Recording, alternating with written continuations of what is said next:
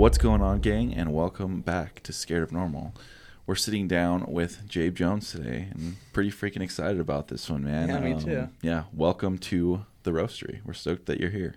Hyped. Hell yeah. You guys got a sick spot. Thanks, dude. Yeah, it's cool. You're actually our second guest, so congratulations. Yeah. This is pretty cool. I'm stoked to be a part of the origin story. Hell yeah, dude. I guess let's get started with, what are you doing out here in Colorado?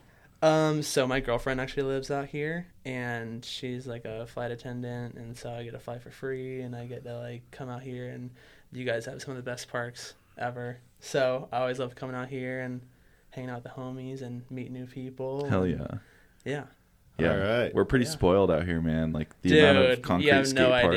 Yeah, I have no idea. Every time I look, I was just in Connecticut, actually, and I was, looking for skate parks, and I was like, oh, my gosh. Dude, it's so far and in between. Yeah. I think you guys have, 150 skate parks within, a 50-mile, radius or something like that, and, Florida has, 20. Yeah. Within a 20-minute drive, we have more skate parks in the whole state. Yeah. Yeah. Yeah. Well, let's back up real quick. Can you introduce yourself and then give us a little bit of a background on who you are and what you do? Who is Jabe Jones? Oh, I am Jabe Jones, and I am a AM rider for Shadow, Sabrosa, and then I ride for a jewelry company called Clocks and Colors also. And, yeah, I like riding my bike. And this is BMX as well. BMX, yeah. So, I'm an AM rider for those two companies, and I like traveling the world, just cruise my bike, filming with my friends. All right. All that good stuff. Sick. And then obviously Florida's home for you. Florida is home for me. Orlando specifically. Been there my whole life. Central Florida specifically. So Altamont, Popka area. Heck yeah. All that stuff. So. How do you feel over the last few years that Florida's becoming more popular than it's ever been? I mean, in what way? In a good way or a positive way? I think in a good. I mean, I see a lot of people are moving to Florida. Is it a Florida man kind of thing, or are you talking I mean, BMX there's that too, everything. But just overall, I saw the other day that there's 1,500 people a day moving to Florida or something like that. That's because of the mouse. Yeah, that's because of the Mickey Mouse. Oh yeah, I always forget that's down there. I always love Florida. I mean, I see why people want to move down there because, A, it's cheaper than most places in the world for sure. Yeah. I mean, it's definitely hot as fuck, but, it's nice, man. I don't think I see myself living anywhere else. I think Denver was the only other place that I was this place is awesome. I would move here if, half my friends lived here probably. Totally. But, Florida is just... Yeah. Well, it'll always be home. You guys have an awesome scene down there, too, which I'm sure really helps with, why it's so cool. There's been some good people that have came out of Florida, some insane people, so... What's your local skate park down there? I usually ride OSP a lot, which is Orlando Skate Park. It's in downtown. Okay.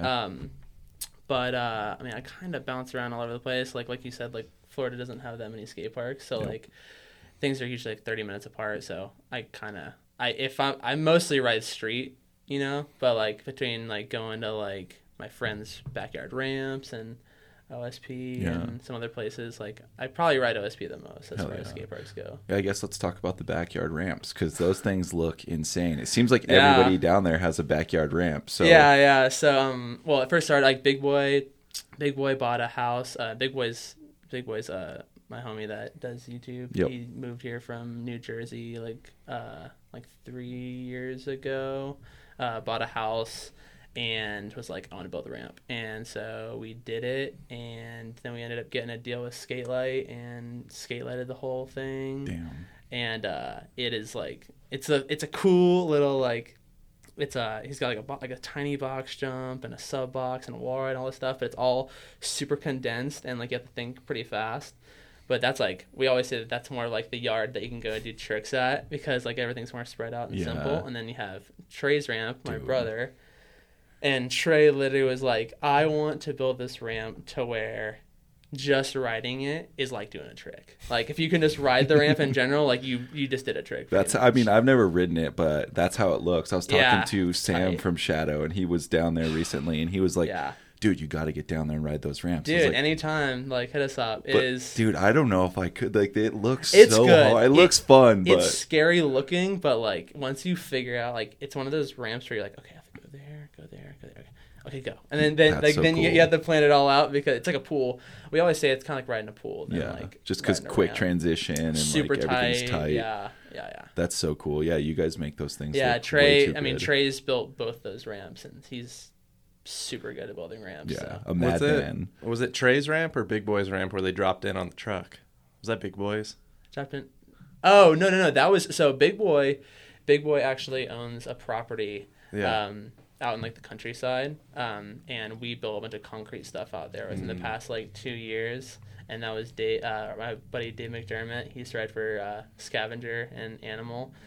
He was going down the sub box on his truck or whatever. Yeah. You guys I just pulled that up on Instagram. Put the clip in here. I was waiting for him to rip the bed off. I thought he was going to destroy the sub box. I was like, oh my God. That's insane, dude. No, that's that weirdo world is where that's at? Yeah, that's weirdo world. So that's Big Boy's property, and we like done so many YouTube videos out there and stuff. But like we did it to where like he does sells merch on his YouTube channel, and like so like every single ramp out there is literally from people just like buying shirts and contributing to the yard so and stuff, and it's so sick. But we just got some a bunch of free wood from this skate park called Stone Edge that's closing down, so we're gonna build a bunch of other cool like wood shit out there. So, that's gonna be dope. Because we ran into some stuff with like the city with like building things like unpermitted and stuff like that. And so they're like, just don't build anything new. So we're like, oh, we'll do wood maybe. So we're gonna be better. So, but that's tough, man. Yeah, dealing with the cities and permitting and stuff like that. Yeah,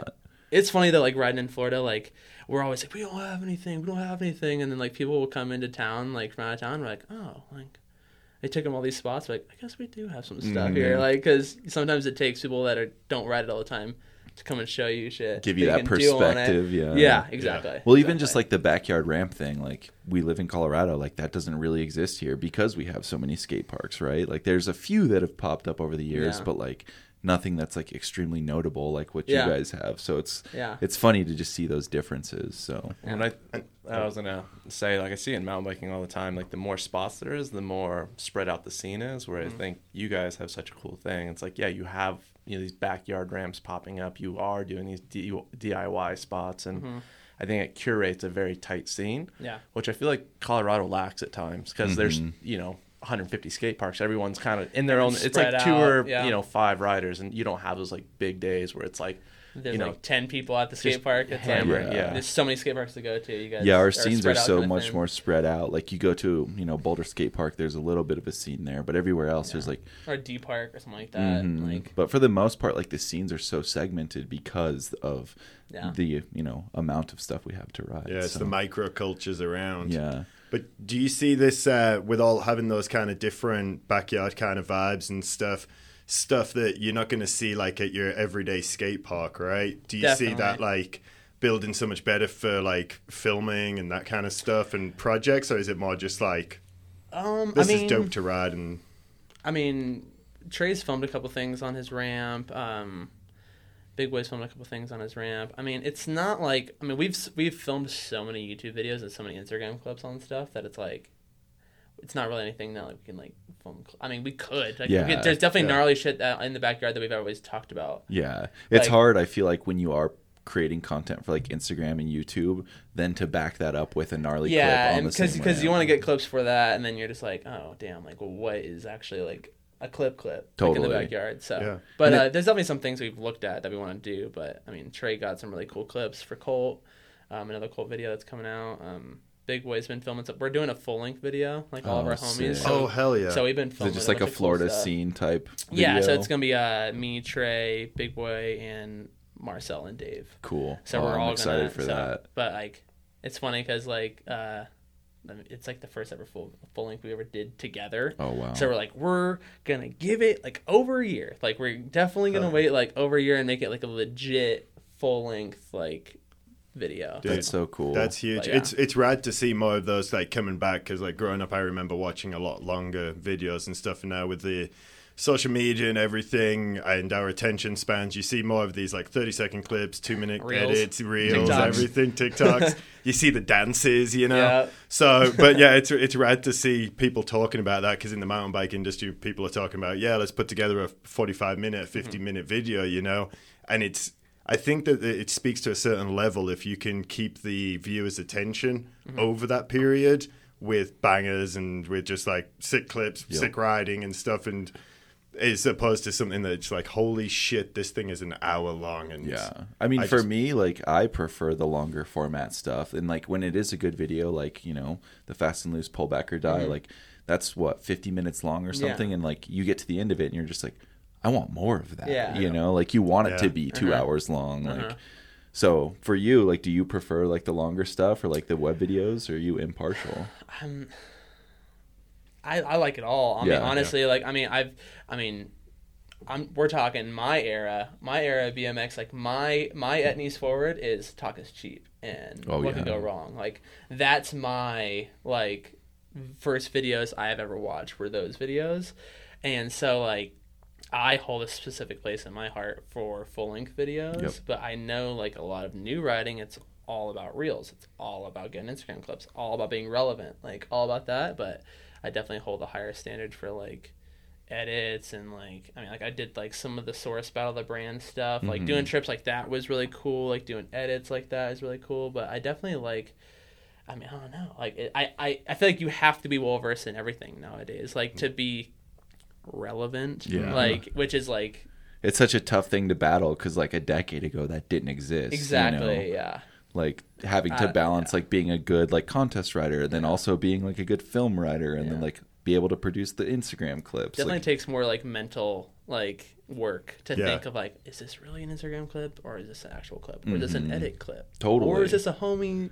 Homie, which bucket to drop it in? Like, to drop it into, because, like, I mean, everyone has their standards of their clip, but it's like, you got to be smart and be like, okay, I already have this many clips that are like this in this video. I should probably put it towards this. Or, you know, I already filmed so many clips like this. I should just save it and just post it on Instagram one day. Like, or it's too, like, much of a banger. It's ridiculous how it's much, like, game thinking of chess. Kind of. No, I mean, like, maybe I'm overanalyzing it, but I know some people think that way too. I think that's the move, though, because, like, I mean, you see so many people who are insanely good and talented bike riders, and nobody knows who they are because they're not playing that game. You know, they just show up and ride bikes, and, like, there's something beautiful to that too. But it's also tough when it's like, dude, you could be so, like, huge in this industry, like, but they just don't care. But that's some of the best things is, like, when people are super good and they literally only contribute themselves to, like homie parts and stuff like that. Like, that's some of the best videos I've ever seen have been people that are under the radar. Yeah, like, because, you know, there's just, like, so much soul involved, right? Yeah. Like, and they're not just worried about getting views and being recognized. It's like, I feel like nowadays, like, if you want to be a relevant, like, BMX rider and you want to be able to go, like, pro or get sponsored, it's like you do have to have an Instagram like presence in some way. That way people can find out who you are. Yep.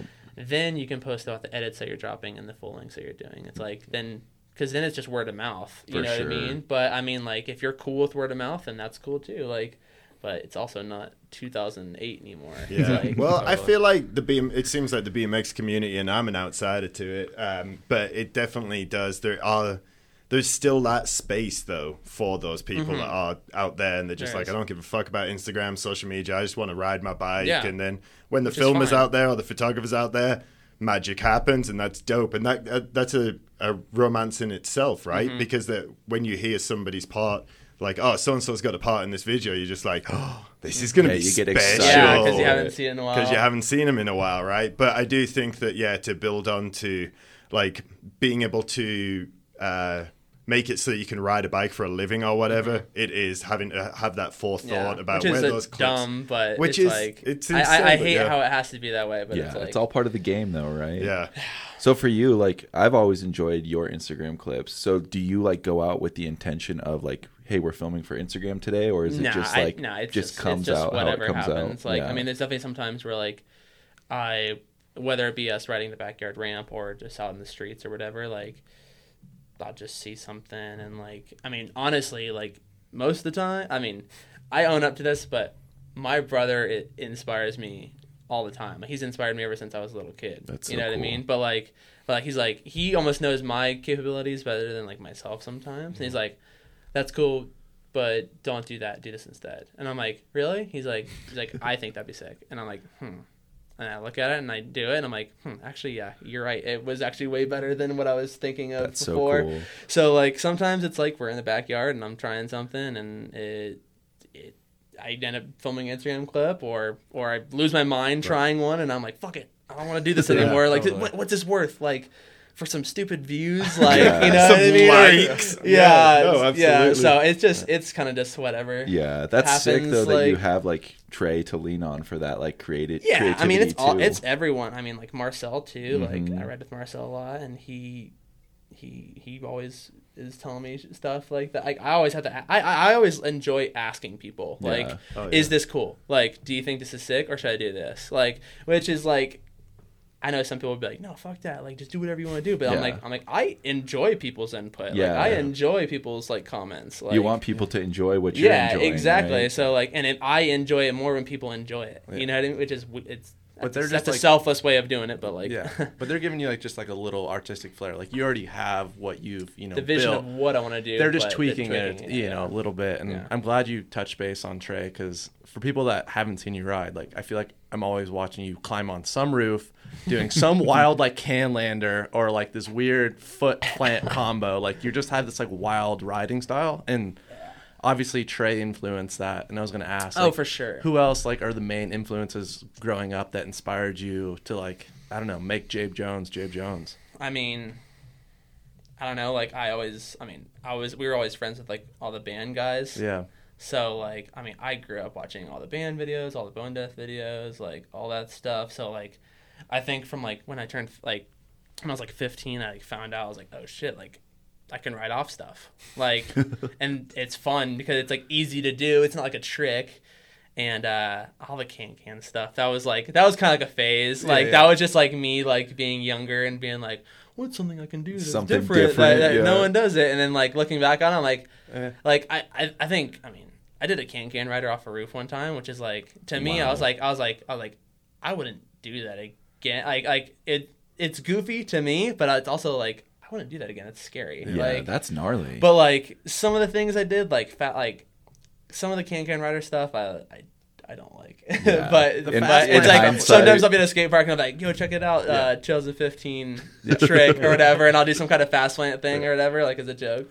That is cool, though, to see how your riding has evolved over the years. Like, from that, like you say, that was a phase, but it's like, it's built you into the rider that you are now. But yeah, it's definitely a product of, like, my environment. Like, as I've grown older, I've gotten new homies and, you know, and alternated. And I put a free coaster on, I think, when I was, like, 17 or 18 or something like that. And, like, I didn't put a free coaster on until then. Yeah. Wow. And so, like, but... all the way up to that point, I'd always wanted to, but I never did because everyone rode one, and I was like, you know what? Like, I actually enjoy riding it, so fuck it, I'll do it. And that's when, like, now I do a lot of backlashes, and I really like doing stuff like that and fakie manuals, and it's like, so it's just gone. Yeah. Like, whatever I wanted to do, it just turned out that way, I guess. I don't know, like... But I think that's like any kind of artist, like as you progress as an artist, like as a rider, your different influences are definitely going to like make you who you are, like Mike's saying. It's like, those small details make the bigger sum, which is super cool. It's all, me and Trey are always saying, like, oh, it's so funny, like when you, depending who you go out with is what you're going to be riding like that day sometimes. Like, so it's like, for instance, like we were hanging out with Corey and Jason and all the Fast and Loose guys. And so we were all riding a lot of transition. And so like we were all trying to like, you know, like ride like more transition stuff. And then it's like I'll go out and ride with like Dave McDermott or like some other like crusty like street people or whatever. And I'm like doing like, you know, but then we're all doing like peg chinks and grinding on like gnarly stuff or whatever. And it's like just I feel like I'm a product of my environment. Well, I don't think I'm really like I think the only time I really feel like I'm, like, truly doing something that I want to do, or that's not the right word, doing something that is, like, truly coming from my creative input is when I'm literally just, like, in a flow state with, like, the people, like, my brother and, like, Marcel and Big Boy, like, people that I don't feel like I have to, like, not perform in front of, but, like, ride a certain way, like you know, I don't bring know, the like, same energy to the session that they're bringing. I've always felt that. I don't know why I've always felt that way. Like, I had to ride a certain way, but I think it's cool too that you like what you're talking about, because it makes you not just like a street rider, you know, like that's your primary stuff that you ride, but you that whole crew that you ride with. Florida though, in general, like you ride a little bit of everything. Yeah, you're just a bike rider. You're a BMX rider, and I think that's really cool. That's something that gets lost among a lot of people, I think, is that people are just like, I only ride dirt, or I only ride park, or I only ride street, and it's like. But then if that's what you like, that's what you like. You know what I mean? So like, but they get so segmented in those categories. You know, it's like, dude, you can pull a little bit, and like, I think that's why you have the style you have, or Trey has the style he has, like. I remember like watching like old Trey clips and like just being like a park rat, and like it's so wild to me. Yeah, and he had pegs and a free coaster on. And, it's so wild, dude, and it's cool to see the progression, you know. But yeah, like his influence with like being part of 71 North and all that stuff, like he always says like that's where I pretty much became who I am. It's like from being there, you know what I mean? And you know, but, that's so cool. When did you guys start riding bikes, BMX? I mean, I was predisposed to be a bike rider because my brother started before me, but so we're 7 years apart, so I literally was born into it. Like, as soon as he got his training wheels off, he was jumping stuff. Okay. Same thing with me. I got my training wheels off at 2, and I was just, as soon as I was born, I just went automatically going to the skate park with my brother and my dad. Like, That's cool. Trey raced. I didn't really race because by the time I was around, he was already just going to skate parks, wasn't racing anymore. So I grew up going to Mission and Mesh and all that stuff. I remember going. I have like very vivid memories of being in those places, even though I was like so young. Like I remember being like 8 years old at Baco Jam. Oh, like, that's cool. Watching like all these heavy hitters like being there and like just the parties. Like I remember it like very vividly, and like even riding Mission, like such like a OG park that was in so many awesome videos. You know what I mean? Like. I'm very fortunate to say that I do remember being there. You know what I mean? Like, I just wish I was older to where I could, like, actually have rode what I wanted to ride there. Yeah, like, I think I did my first ever 270 at Mesh or something like that. And a couple other things. But, yeah, man, like, being a part of there has been so sick. That's so cool. Was your dad a BMX rider? He was more of a surfer, but he raced back in the day and like rode bikes too, like when he was younger or whatever, but like as he got older he was like more of like a surfer. Okay. But like when we got predisposed to liking bikes, he was like, that's cool, like I like bikes too, like let's do bikes. And so he was always like, I wish my kids would have turned out to be surfers or whatever. And I'm like, I don't know. But, he was super supportive, like, drove us to skate park every single day. He would wake up at 6 o'clock in the morning, go to work, get off work at, like, 5 or 6, and then drive us to the skate park and be with us at the skate park till 10 o'clock at night. Like almost every day. Yeah. He fully committed himself to all of us. That's so cool, man. That's so rad. We had the support for sure. I guess, yeah, since we're kind of on the topic of being younger, getting into bikes, what is your favorite childhood memory? It doesn't have to be BMX related, but just like overall. Favorite childhood memory? Oh my God. Dig deep. Because you're going to offend somebody if you don't say something somebody else wants to hear. That one time I went higher than Trey. First time it happened. Shit, dude. I mean... I've rode BMX since I was, like, 12 years old, so, like, I think some of my best memories were definitely when I was, like, probably 12, 13, like, that era of, like, riding or whatever. Dude, there's so many. Just to choose one. It's hard, man. I can't, man. Putting you on the spot. Yeah. It's a tough question. Yeah, it's a hard one. I mean, yeah. Oh, shit.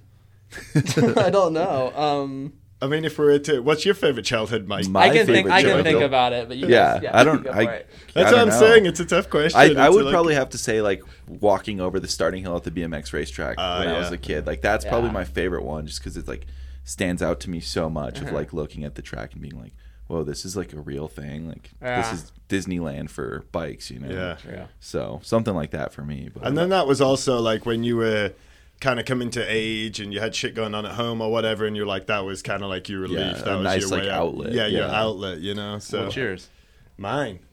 Oh. Mine's easy. Oof. When I first learned, because I was a bit of a computer geek, when I first learned about, like, getting on the internet, I was one of the only people, like, in my town. I grew up in a small town in England. And then about 95, and then I learned what porn was. Oh my god! I thought that was pretty much one of the best days and the worst days of my life. Yeah. The rest of my teenage years I don't really remember too much of. It was all blur. It was all a blur. After that it's all downhill. Yeah. And then finding that perfect picture and then trying to re-find it again. Yeah. So you put some thought into that. Jesus Christ. So James finds porn 1995, yada yada yada, as life goes downhill. They had internet back then? And he finds himself in this dark room doing this damn podcast. And now we're here. Now we're here. What, 30 years, almost 30 years later? Goodness. Could not be. Mine's easy. Math's off on that. What's yours? Favorite childhood memory? When I found my perfect MySpace song. Ooh. The first one. Oh, don't even get me started. Did you have a MySpace? I did not have a MySpace. Okay. I think he's too young for that. I remember it, but I didn't have one. I think my first thing was like a Facebook. Yeah. Heck yeah. All right. Facebook, that was like 2010. Yeah, I think so. Yeah, because I was like about to graduate high school when like Facebook started getting cool. Yeah, which is kind of funny. See, I had Facebook when I was in college, like when it was legit for college, you know. Yeah. So I was like a wee bit too old for MySpace, and Facebook because you used to have like you used to have a .edu email to like be on Facebook. Yeah, which is so funny to think of. It was like the original Tinder, which is kind of crazy to think about. But... Isn't that what it was like started for? Wasn't it? Like a dating profile. Absolutely. Yeah, for sure. Like a hot or not type. Yeah, hot or not. That's what it was called. Okay, that's what I thought. That's from the movie. That's from the movie in my head. Before we get too deep, because we went down such a rabbit hole of like what MySpace songs and stuff. I'm going to jump. We were talking about like 12, 13, your childhood. I want to jump up forward a couple years and talk about... I have a memory. Oh, what do we got? Yeah. I have a memory. It just popped in my head. It just so Mesh closed, I think, in like 2010 or something, like 2009 or something like that. So it was abandoned and it was there. Most of the ramps were in there. And eventually, like a couple years later, probably like 4 or 5 years later, people... We're going back and riding in, like fixing up ramps and like riding the ramps in the abandoned warehouse. Or whatever. That's sick. But cops would pull up and shit all the time. And I remember I was like probably 13, 14 maybe. And it was really cold one morning. And we had this idea. I was staying at my friend's house. It was like me, my buddy Seth, my buddy Alex. And we had this idea that we were going to pedal to Mesh, which was like probably like an hour pedal. It was like it was far, but we couldn't drive or anything, and we're like, fuck it, we're gonna wake up at like 6 a.m and we're gonna get there and we're gonna ride it.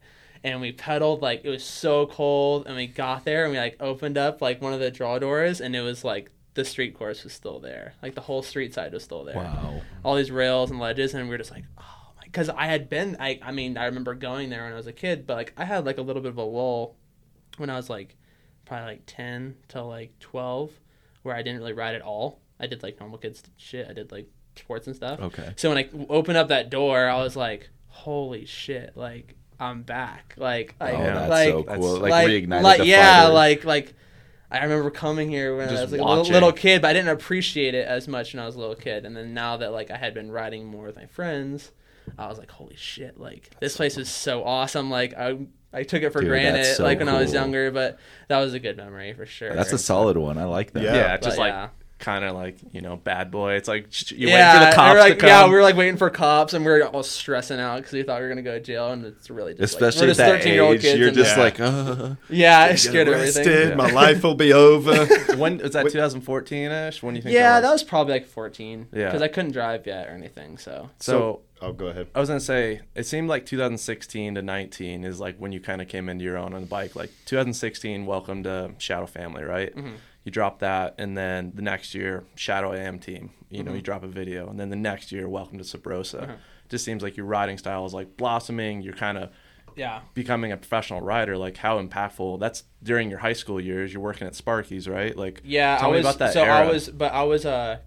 So I was working in the warehouse at Sparky's during that time. But I mean, ever since I was 13, like I was like, I'm going to be a professional BMX rider. Yeah, like, what brought you back at 12?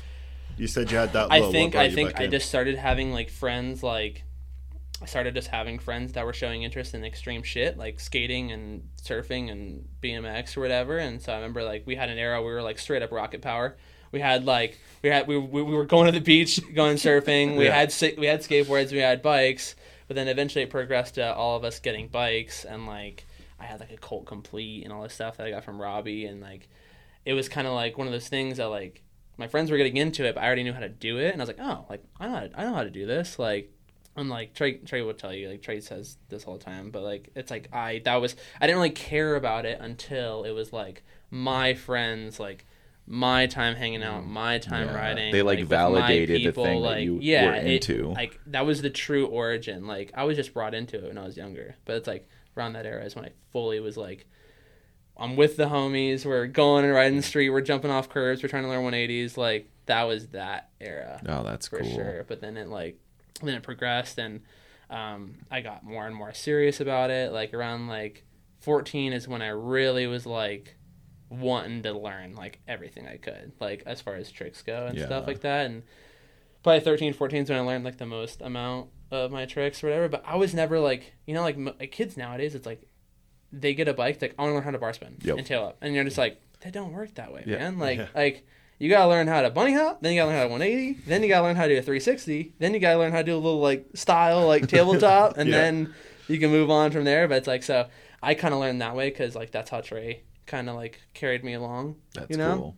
But like all my friends were like, they wanted to learn bar spin, so I wanted to learn all that stuff, and I never had any interest in learning that kind of stuff. So like I just learned other tricks like fast plants and topside cans, and I don't know, like I'm a big fan of the feeble grind. I mean, that's pretty much like all the only grind I really do, honestly. You're one off the rooftop, like the double feeble, where you feebled onto the roof, and then I'll never do that again. So I was just, that was me running on pure hype. I think I got a clip before that, and I was. Didn't like, you loop out on the first one? Or like blew off the back? No, that was another feeble I did. Okay. So gnarly, dude. But yeah, so like I like I just kind of grew into like I had the fast plant era and can era and all that stuff, and then I mean honestly, like I mean I own up to it. So Sean Ricani started coming around a lot, like when I was like probably 16, 17. Was he coming out to ride with like Trey, or was he just because we've always been friends with him or whatever, and he was coming to Florida a lot, hanging out with us or whatever, and like Sean really influenced like as far as like my style goes, like because he's the homie, he's sick, and so like I really like enjoyed like finding out like my style through like he would send me further stuff and all that stuff, and I own up to that. Like I own up to it that I'd probably dress like them a lot during that era because I was 17, I didn't really know shit, and so I was like learning that, and so like around that era that's when I started getting free coaster, and then that's when I left. I think I left FBM in 2017. I left FBM and I started riding for Sabrosa. Then that they kind of changed everything. I had like I had three metal pegs and a free coaster, and I rode a Sabrosa, and then the three pegs kind of fell off for a little bit, and then there's just two pegs and a free coaster, and I kind of just stuck with that from that point on. And then I learned a lot more like backlash stuff, a lot more like techie newer tricks or whatever. I tried like, but I mean I feel like I still do like just basic normal BMX tricks. Yeah. Like I don't like, you know, I'm not trying truck drivers or anything. Like I have done them, like just fucking around, like just trying to learn like bar spins and tail ups, but it's and like shit. Not your thing. Yeah, and I was doing a lot of tail ups for a while, and I don't know why I just stopped doing them, and I lost them. Like that's the way that kind of shit works. Yeah, like you if you're not doing it all the time. Oh yeah. Well, I think there's something cool too, like about having that style of like simplicity. You know, like less is more in a lot of cases, and especially with BMX anymore. Like so many people are doing such gnarly stuff, and it's cool, but it's almost overwhelming because like the simplicity is like removed from it. You know, and I personally love watching like very simple stuff done very well. Mm-hmm. You know, because like. That's almost harder to do than like a triple truck, you know. Mm-hmm. Like look at like the snowboard or any industry, you know. But snowboard, it's like on the half pipe, all the gymnastics. It's amazing. It's absolutely beautiful. But there's nothing better than a method. Yeah, somebody gets super like a tweaked method out method. You know, you're like, oh, that's beautiful. I'll watch that all day long. Yeah, so definitely. Yeah. So that's cool. I agree for sure. Going back to those video parts, is there a time that you can think back on and you're like, this feels real, like I'm a professional rider? Was it, you know, getting on the Shadow AM team, the Welcome to Sabrosa? Was there like a pinnacle moment that you're just like, this is it, like I'm doing what I've always wanted to do, the dream is alive? I mean, I feel that way now, and I'm not even a professional BMX rider. Yeah, yeah. Like, you know what I mean? Like, I feel like being a ham rider is just as good as being a pro. I mean, obviously it'd be nice to get paid, but like, I don't know. Like, I still get to go and hang out with the homies, like, all on the team. Like, that's the cool thing about Shadow and Sabrosa. There's no, like, really divide between, like, Am Rider and, like, it's like we're all cool. Like, everybody's part of the same family. There's no, like, pros that are like, oh, I'm not going to hang out with the Am Riders, like, because they're less. Like, I already feel like a part of the team. Like, because, you know, I've known Simo and all those guys since I was, like, a little kid. So it's, like, they're just, like, my friends or whatever. But, like, around, like, probably, like, 18... is where, like, I got on Sabrosa, or, like, I was on Sabrosa, and I was on Shadow AM team, and then I dropped that video, and it was, like, one of the first videos that I was like, holy shit, like, this turned out exactly what I wanted it to be, like, exactly, and I did some of the most scariest shit, like, for that video. I was also 18, and I was in high school, and I had nothing to fucking worry about, and, like, no bills, like, no bills, like, you know, just running on my parents' health insurance, like, who gives a shit? Like, that's the best arrow, you know, when you, like, and have no responsibility. Yeah, and I hadn't broken anything yet. I hadn't done any kind of, like, I don't know, any, like, serious injury at all, you know what I mean? And so, like, I just was, like, on a different planet as far as mentally. Like, mentally, like, I just was, like, I had so much more balls then than I do now, for sure. Probably around that era is, like, when I feel like I was, like, the most in it as far as, like, sending it for the brands and, like, going on the trips or whatever. And I did, like, I went to Barcelona with Bajarki. I went to Iceland that year. Like, it was all after I graduated high school. I was like, I'm going to go to Europe, and I'm going to do all the big boy, like, street rider shit, like, go, like, traveling to Europe and stuff like that. 'Cause I hadn't really traveled to Europe other than Hastings, just for Battle Hastings. And so we did, like, Iceland and Spain and France and all that stuff, and when I came back, that's when I was like, holy shit, like, I want to do this shit, like, this shit is sick, like, how do I do this forever? Yeah, but it's like, then I came back and started college and all that shit, and then responsibilities started, like, flooding in, and it's a little bit harder to mentally block yourself out to send some shit whenever you get all these things on your plate. So that video dropped when you were 18. Mm-hmm. What, like, something that I notice a lot of is when we drop a video or a photo shoot or something like that, for better or worse, looking at the comments, which I hate to do on anything, but it's part of our industry, part of our life now. At 18, how long ago was that? That was... I'm 22. 4 years now, so like 4 years ago. Yeah, so were you listening to any? Was there any negative backlash? Were you listening to that? How did that... I never looked at it once. Never looked at it. Because it was on...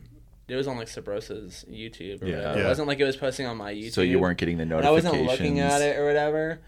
And it's even when it comes to, like, the comments or whatever, like, I never really give a shit about, like, any of the negative comments. I always give a shit about the people who I respect the most commenting on. Yeah. Yes. Okay. Some positive shit. Like Dave Crone. Like, I fucking love his writing. He's probably one of my favorite writers. And when he comments on an Instagram post of mine, I'm like, holy shit. Like, I can't believe you just commented on my shit. That's so cool. Yeah. It's like, that's me being a fanboy, but, like, that's my inner 13-year-old being like, holy shit, like, it's a dude used to watch and Talk is Cheap, like, that's so over rad. And over and over again, that's like, dope. Commenting on my shit. Like, I focus more on that rather than, like, someone being like, his style is whack, blah, blah, blah, he shouldn't be whatever, or all the team weed posts or whatever. Like, I never, like... I don't like. Yeah, it's hard. You don't know if that person can even bunny hop. Right? Yeah, yeah, and you're just like, I'm just like, you're not worth it. Yeah, you're like, who are you? Yeah, yeah, exactly. So. Well, with that being said, has there ever been a negative comment that you've seen that you're like, that's actually a compliment? Thank you. I don't know. I kind of almost like people being like, he ain't shit or whatever, because I'm like, you're right, I ain't shit. Like, you know what I mean? Yeah. But, like, I don't really give a fuck. Yeah. Like.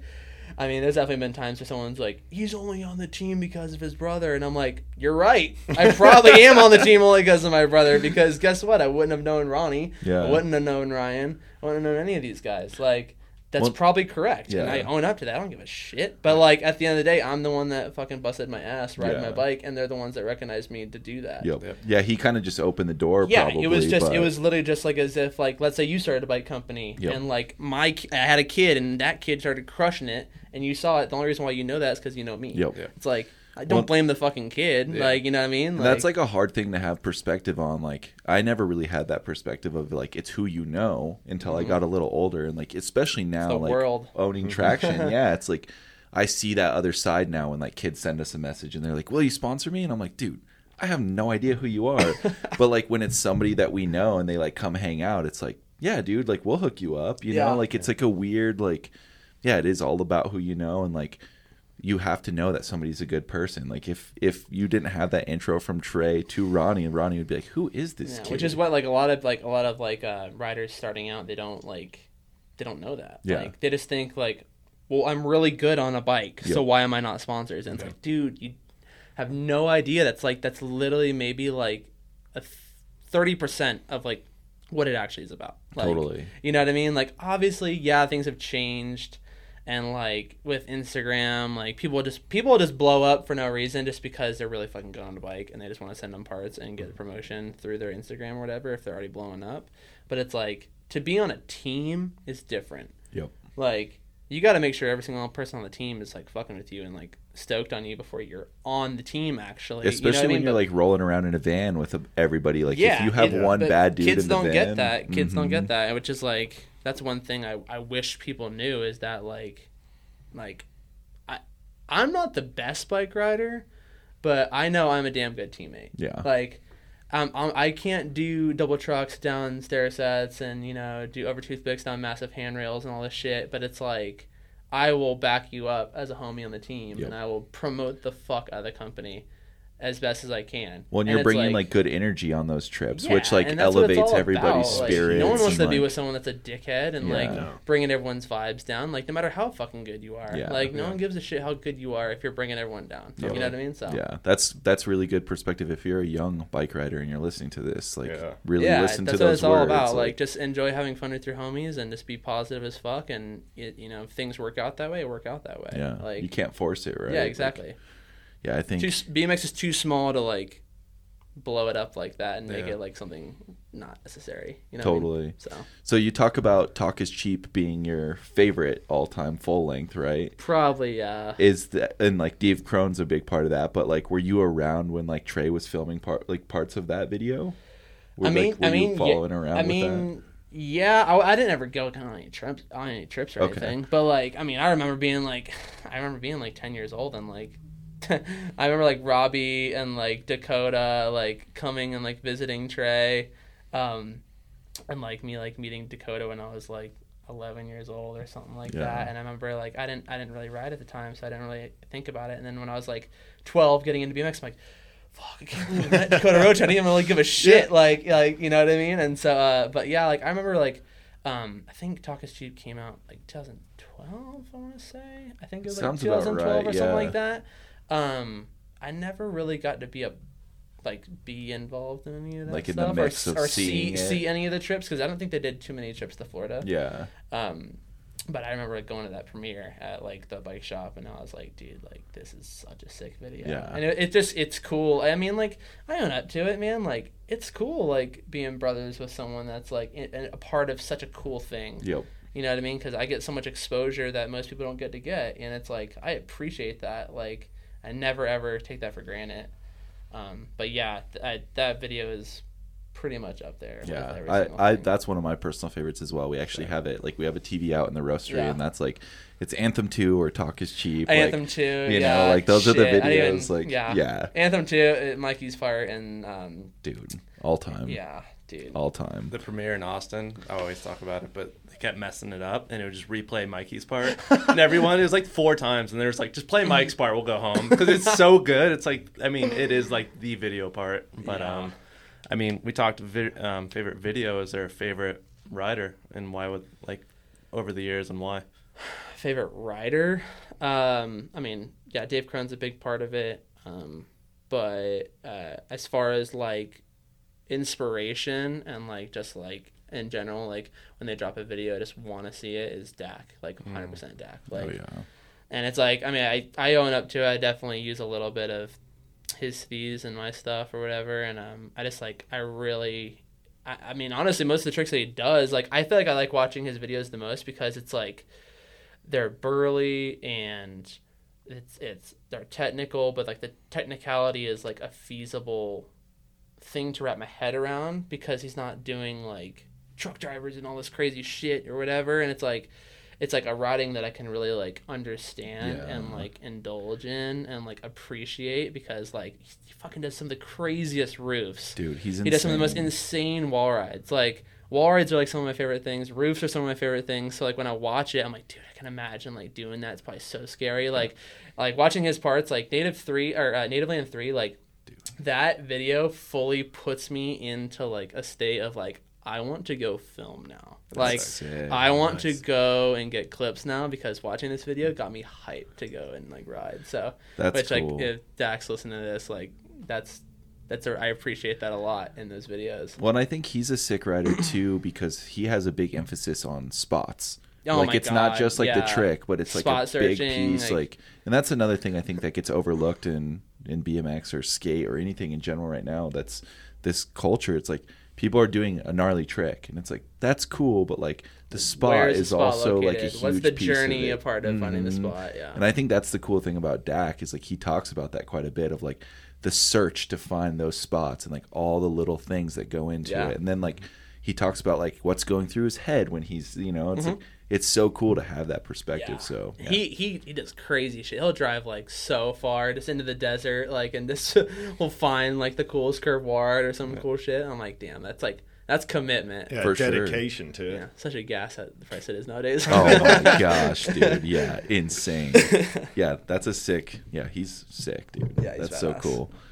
And then do you find yourself leaning more towards wanting to do more filming over contests, or like what's your vibe on all that? Now that the world's never really been a big contest guy. Right. I've been to Simple, and I've rode in those kind of contests, and I've rode in local contests, and it's just like some people love like that nervous like perform. I hate that. Like, it's fun being a part of them. Like going to Simple was sick, because like you're a part of some insane thing, but like you're riding in front of like a shit ton of people. Like, I don't know if I could ever handle riding in like a Dutour and X Games, no way. The like, pressure has to be I would almost immense. Probably be like, I can't do this. Like, I'm not gonna do this. Like, but yeah, that pressure. I definitely like the filming, but it's weird. Like, I'm nitpicky when it comes to filming. Like, and I own up to it. It's like, I always see it as like, if I'm trying something and I'm like, this is not. If I'm just trying to get a clip just to get a clip, like and it's forced, never works out the way it's supposed to. Right. Because you're always just like, you're not doing it for the right reason. You're just doing it just to get the clip, rather than being like, this is going to look sick and I know I can do it, is a different thing. Like, that's what I try to like tell myself is like, this is going to look really cool and it's something I really want to do and do it, versus me just, I always say this, like I could pull up to a flatledge spot and I have like nothing to do on it than like a feeble 180 and like probably a Smith 180 or something like that, and it's like I could try to force something, but it's not gonna be like. But I definitely enjoy like, I'm more of a spot rider. Like, I like the spot being able to dictate what it is like I want to do, rather than showing up to some like generic spot and it's being like, okay, I have to think, okay, I have these tricks, I want to do this and this and this, and I'm like, oh, that doesn't work. It's like I don't like doing that. I like being able to pull up to a spot and be like, I want to do this, and I see it right away. But yeah. And do you have like a go-to filmer homie that you'll call when you find that spot, or? I got a couple people. I mean, like, I always like film with my brother a lot, because he can really see things that I can't see, and I always know he's gonna, you know, get the clips. But I film with the homie Jonah a lot, and he's done some videos for Matt and some other people. He did that Lewis video, Lewis. Colossione, or how do you say it? I don't know how to say the last name, but yeah, that video was sick. Yeah, but sorry. But yeah, he's a really good filmer, and I like filming with him too. I've filmed with him since I was like probably like 16 or something like that. Yeah. Like we kind of became like closer homies when I was like probably like 17, 18, and had some parts in like some of his local videos and all that stuff. And he's like progressed as a filmer too. Yeah. And it's sick film with him. And but Jarkey's a good filmer. But I mean, I'm down to just film with whoever. Yeah. But there's definitely certain times where I'm like if I'm riding off a roof, like definitely would like Trey to be filming this, because he knows like how to make things look really big and like he's filmed so many clips like that. So like he gets like what it's supposed to look like, and he's just got years of experience of the way someone's supposed to look. He can do it justice, where you're not like see the clip and you're just like, oh man, I have to go do this again. Like, right. Yeah, and it's like I mean I very rarely ever get that, and I mean there's no one that I film with really that ever does that, but like I just feel like comfortability wise, like I'm the most comfortable filming with my brother for sure. Just because I've been like that forever. How much does he step you out of your comfort zone at the same time? A lot. He's like, you're comfortable, which allows you to like step out of that comfort zone at the same time because he knows you're riding. Yeah, he's always like, no, you need to do this. And I'm like, oh, like but you trust them. Fuck, you're right. I know. Like, and I'm like, damn, like, okay. Like, because he gets it. Like, he'll always be like, I'll be trying something. I'll be losing my mind. He's like, why are you freaking out? Just do this. Like, you know that you can do that. And I'm like, like calms you down. Yeah, and I'm like, fuck, you're right. And like it always ends up being like a screaming match. Like me and him are just like pissed at you. I'm just like pissed at him, and he's just like, and I do it, and he's like, see? And I'm like, fuck, you're right. Yeah. I'm like, it's like I hate that you're right, but you're right. Yeah, yeah, it's sick though because he's your brother, so you guys can yell at each other, and like that's what makes like I think stuff even better. Like we get into it a little bit with traction stuff, and like I think that makes like the in sum a little bit better, right? When you can like yell at each other and like get the real emotion out, and then be in some true input. Like, what it's like, really true, honest input is like so valuable. So that's really cool. I think it's pretty fascinating that you said that you know at 18 you put that part out and you hadn't like broke a bone or anything like up until that. That's insane. Like I was rubber at that point. That's so crazy, dude. I was still bailing fine. You did a kneecap in the beginning of COVID year, right? Broke my kneecap. Yeah, like right at the beginning, and then. That was like probably like a month or so. Yeah. And then how'd you do that one? We were filming a YouTube video, and I like went to go do this transfer, and I just overshot the shit out of it, and I was like nosediving, and I went to go like kind of bail over, and my like left foot just caught the crossbar and just sent my knee like straight to the ground, and it was like I was like 6 foot quarter, straight to like my kneecap. Damn. And I just thought I just like dead legged the shit out of my knee, like as if you hit your knee on your stem. And it was like the next day, and I'm like, dude, this is not good. Like, and it definitely was broken. And then so that was a month process. Then got fully back normal, and I broke my collarbone. I was like 14, just going to my shoulder, but that was something else. But then like when I fixed my knee got better. I was in Denver a lot, and I was like, oh, dude, there's so many good spots. Like I definitely need to like start working on like a new video, because like I hadn't put out a video in a while, and I'd been telling myself, because like it had, you know, had been 2 years since I'd done like a real deal like video, and I was like, I'm going to put out a video, like I'm gonna make it happen. Literally like first clip of me like trying something gnarly. I was trying a feeble 3 off this like roof, like it was a big. I don't want to show the clip because I want to use it for the video. For sure. But I'll show it to you guys later. But it was probably like an 8 foot drop, and it was just the perfect just outledge, just like it was like a metal like. Great, or like a metal like outing on like a roof. We went to go feeble 3 off it, and I just like spun as if it was on like a foot tall ledge, like a fucking idiot. And I was like, as soon as I spun, I'm like, yep, that's not it. And I was like, really falling, and I was like, and if I would have not put my foot out, I probably just went and like just smashed my head. And so I put my leg out and just folded my shit, and like broke my my outer my. Is it your fibia was on the out or whatever? I can never remember. I don't know. Tib, fib, yeah. I don't know. But it I broke that, and it actually bone popped out of my other side, and because I remember I fell, and I felt it something happen, and I was like, oh fuck, something just happened. I went to go stand up, and I started walking on it, and I felt hurt. Felt my bone, like it felt like I was walking on like a mattress, like with springs. Gosh. It was like it was. I was like, oh shit, that's not right. And so I like. Went over to the car, and I like looked at my ankle, and I just saw blood just start pumping through my sock. I had like a black sock on, and it was just like through my sock, and I was like, and you're fucking walking shit. On this. I was with Tammy McCarley, and he was like, oh, what do we do? What do we do? I was like, just go to the hospital, and I had driven my girlfriend's car.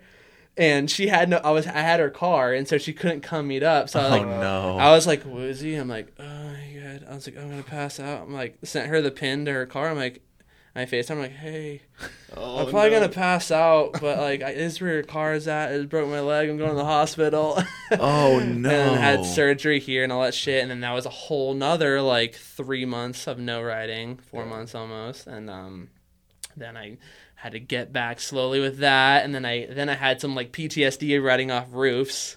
Absolutely. And I was like, fuck, man, like, I love riding off roofs, and now I'm, like, scared as shit to do it because I snapped my shit doing it. Obviously, I was trying something gnarlier than I'd ever tried because I always have done feebles off roofs, and I did the feeble first, no problem, but, like, I talked to multiple people, and they're like, you need to start doing feeble threes off roof because you can do feeble threes really good. You should start feeble threeing off shit, and I'm like...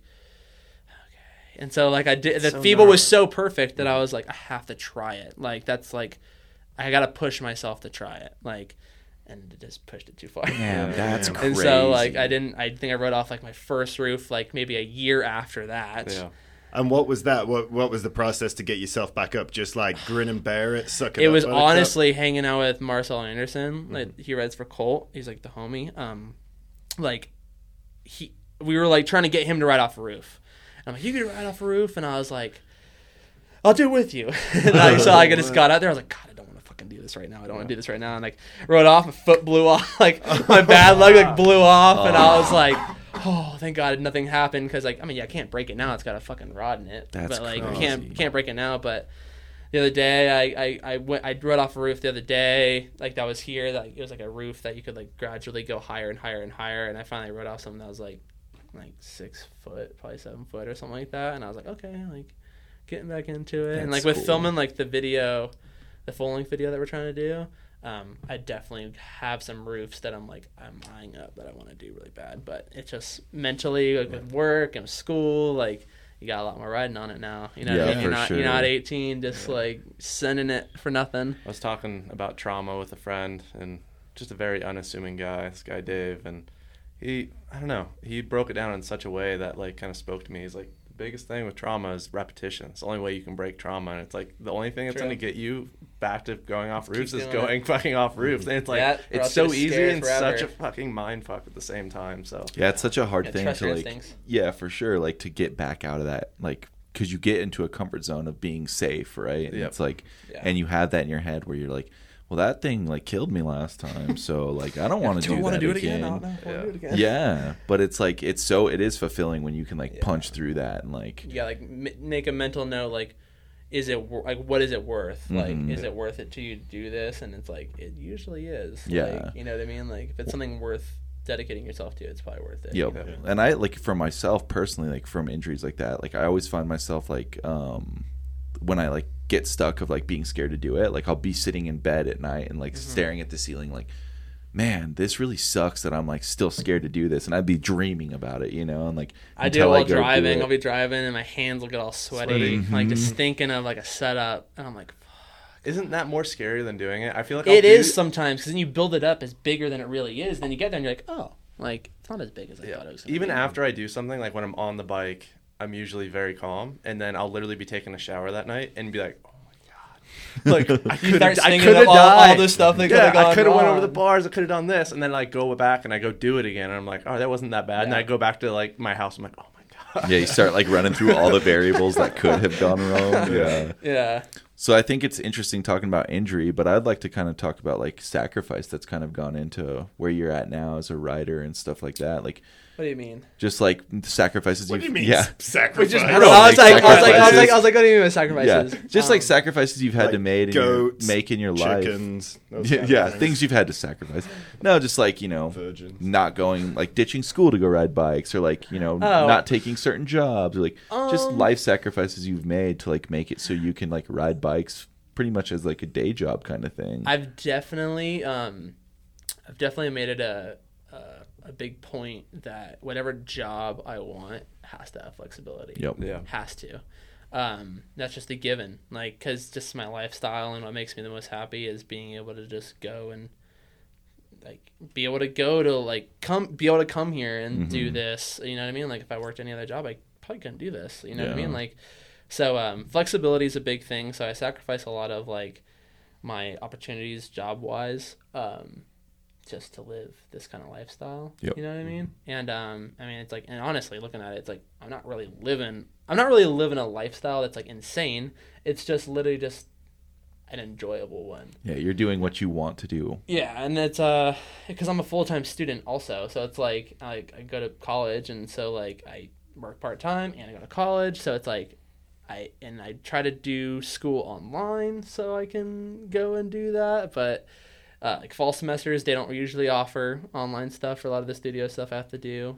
And so like probably during the fall, I'm going to have to sacrifice maybe writing less because I have to do that. Yeah, so, like, for sure. And that's money. You know what I mean? Yeah. It's like, I don't get paid to do this. So it's like, I literally just do it out of like my sure will, I wanted to get it done. That's cool. What are you studying? What's your degree? So it was general business when I first started college, just because I didn't know what the fuck. Absolutely. I didn't know what I wanted to do. If you go to college, you've got to be a general business major. It's at least always one semester. There. Yeah. And so I was just like, but like my main goal was just like I just want to get my AA, and just like then I can like figure out what I want to do once I get past that, because like, then it opens up everything else.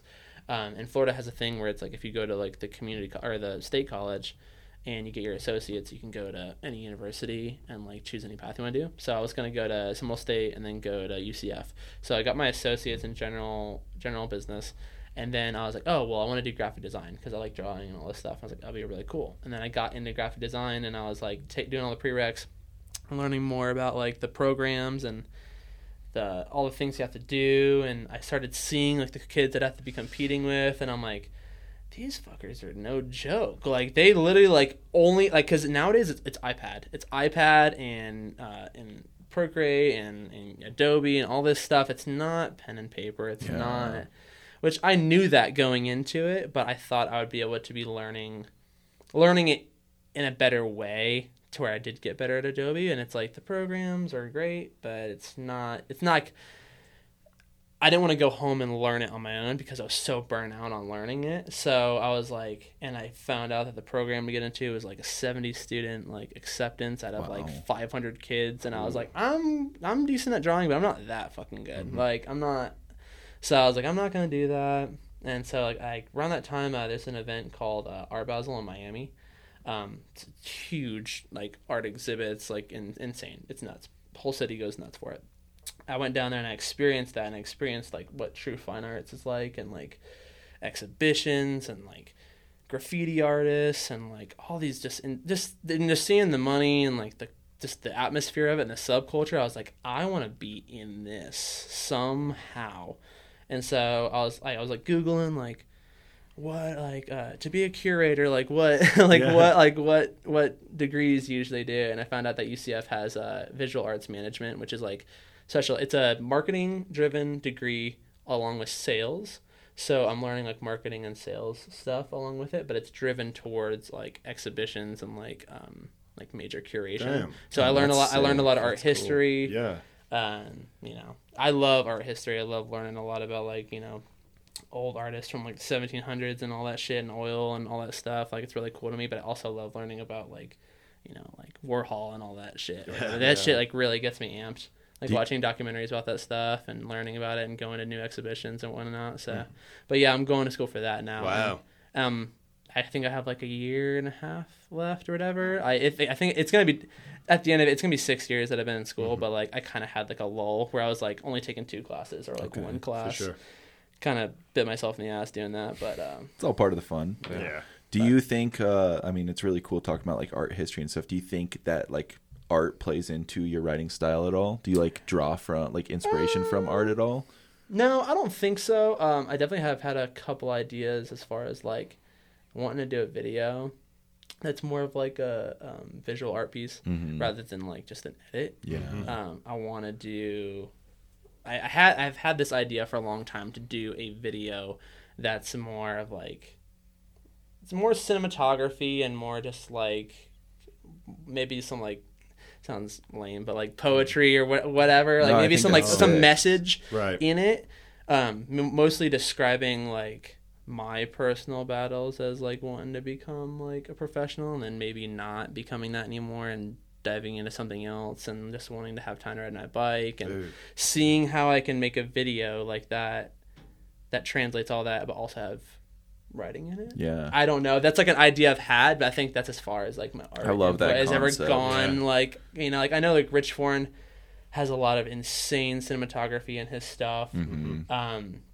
I like really sketchy, like punk rock, like shit, like grainy, like gnarly. So I would want to make something that's more like, you know, maybe have like shit of like war, war shots and like crazy shit, and then maybe go like have nature involved and stuff. I don't know. Well, I have no idea. I'm just like, I think that's a cool concept too, though. Like wanting to like, yeah, breaking, like doing something that like really isn't like widely accepted in BMX right now. You know, like everybody wants like the shred it stuff, but like I love the idea of like telling a story or like incorporating poetry. Yeah. It's like, I talked to like Chris Fox about this a lot, like because he, you know, writes books now and like he's publishing books and he's been a writer for a long time, but he was so in his head about putting that stuff out because he was like, this is not accepted. Yeah, the industry, it's more just like, you got balls, like you send yourself, and you do videos, and it's like I don't know.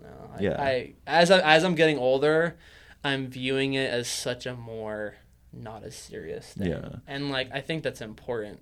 Like to not view it as that, like, and so like whether it be like me incorporating art or Chris writing stuff, like I think that's important to just maybe remove people from like this little tiny world that we're in as far as BMX goes, and being like, let's enhance it with other shit. Like, well, and it, like I think doing that like goes, it breaks the bounds of what people expect BMX to be. You know, like the video that comes to mind right away is Mike Mastroni's new Industrialize. My wife watches BMX videos, but she's never like, oh my god, that's crazy. And she watched that video, and because it's so, like so much like cinematography and it's very cool art direction, she was like, let's watch that again. That was cool. And so, like, thinking about that kind of stuff is, like, really cool to me, is, like, how people can tell a story to somebody who doesn't ride BMX and doesn't care and intrigue them. Like, I think that's cool. Even, like, thinking about somebody like a Nigel Sylvester, right? Like, he's changed, like, the whole game, the way he films his videos. And a lot of people in BMX aren't into that. But, like, people watch those videos on the outside and they're like, holy crap, BMX. But yeah, cool. Look how many subscribers he has on Instagram or YouTube. Or whatever. Yeah, I think there's something really cool to be said about that. Yeah. It's like approaching the industry with your own like version of what BMX is. That's why I usually if someone's like, whether it be I sit next to someone on a plane or some shit, and they're like asking me like what it is I do. And I'm like trying to explain it to them, and they're like, oh, I guess I get it, and like they really are intrigued by what you're saying. I just go, watch this documentary called Above Below. Just watch this. So like, good. I literally always reference people to watch that because it really does like give you a good input into like what people think, and it's like a movie, and like people can get it more, and like really. I think that was a really cool. I actually just rewatched that yesterday, and like I think it's cool because it really illustrates like the culture and the lifestyle, and like it goes beyond being just a bike rider. Yeah. You know, it's like the lifestyle that's involved and like all the cool stuff. I think it's definitely hard though, like to like.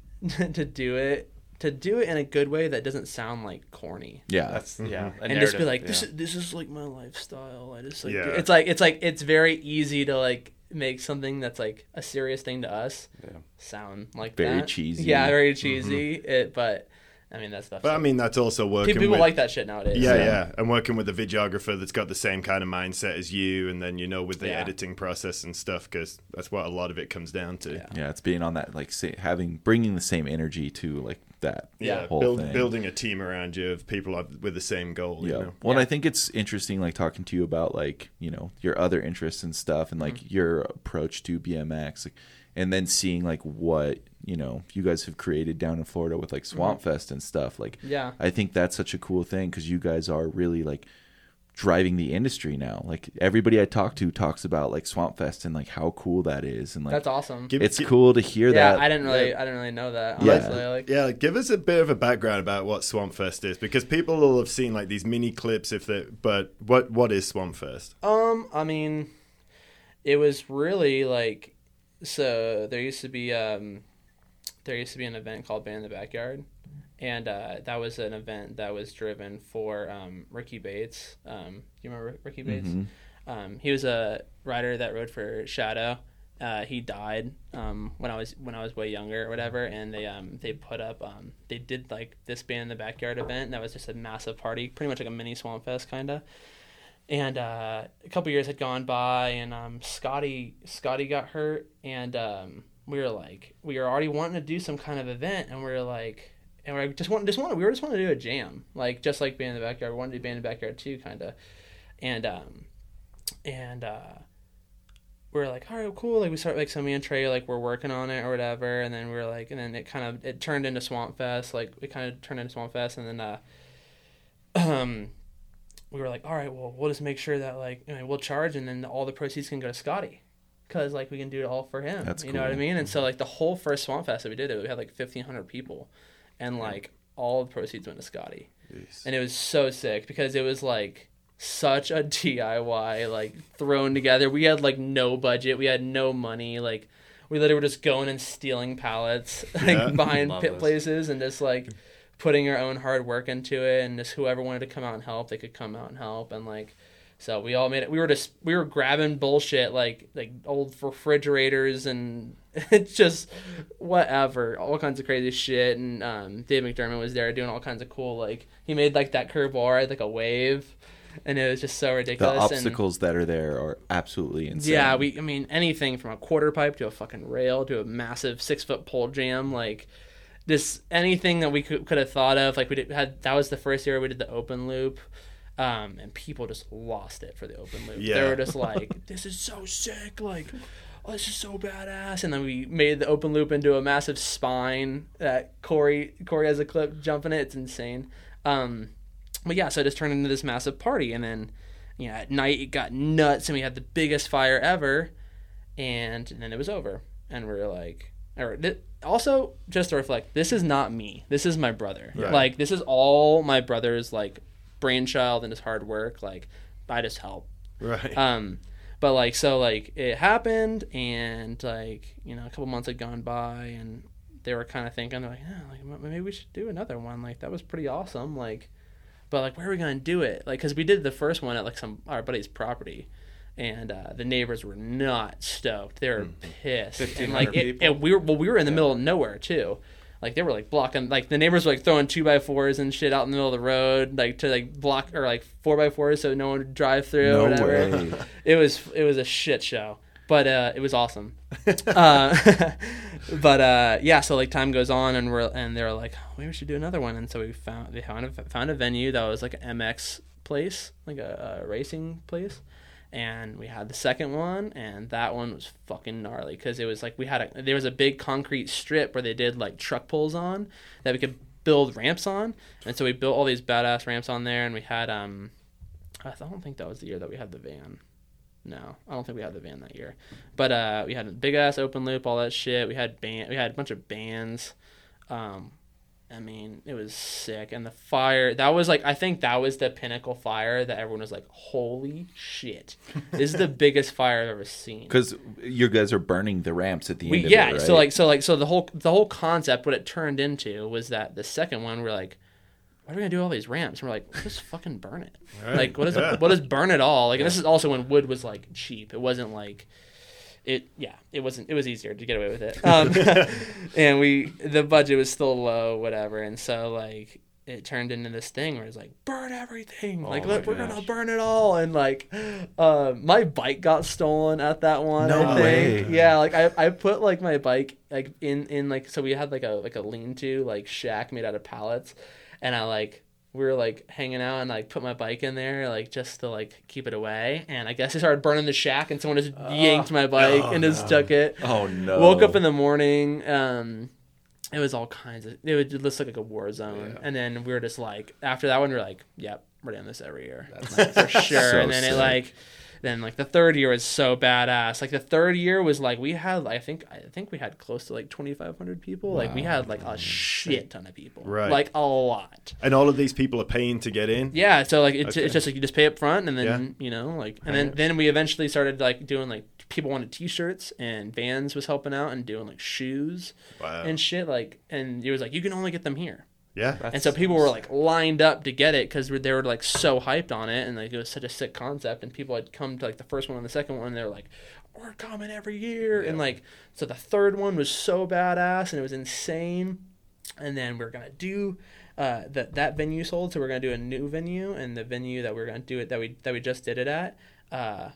It was even wilder. Like, they had a full like off-road course in the back, like for trucks, like 4x4s and shit. And it was like huge place.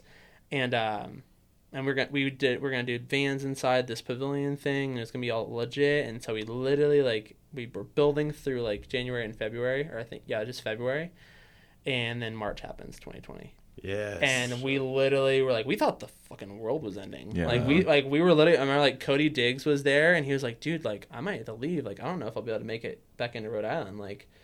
He was we were all tweaking out. We were like, shit, dude, because there was fighter jets flying by, and we're like, dude, what is this, some Red Dawn shit? That was a scary era. Contagion, it was fucking crazy. At least you were in Florida. Yeah, exactly. And so we we're like, fuck, all right, let's call it. And so we left the ramps there, and we're like, well, maybe it'll blow over and we can do it again. So we kind of left the ramps there and just moved them over into the by the dirt jumps.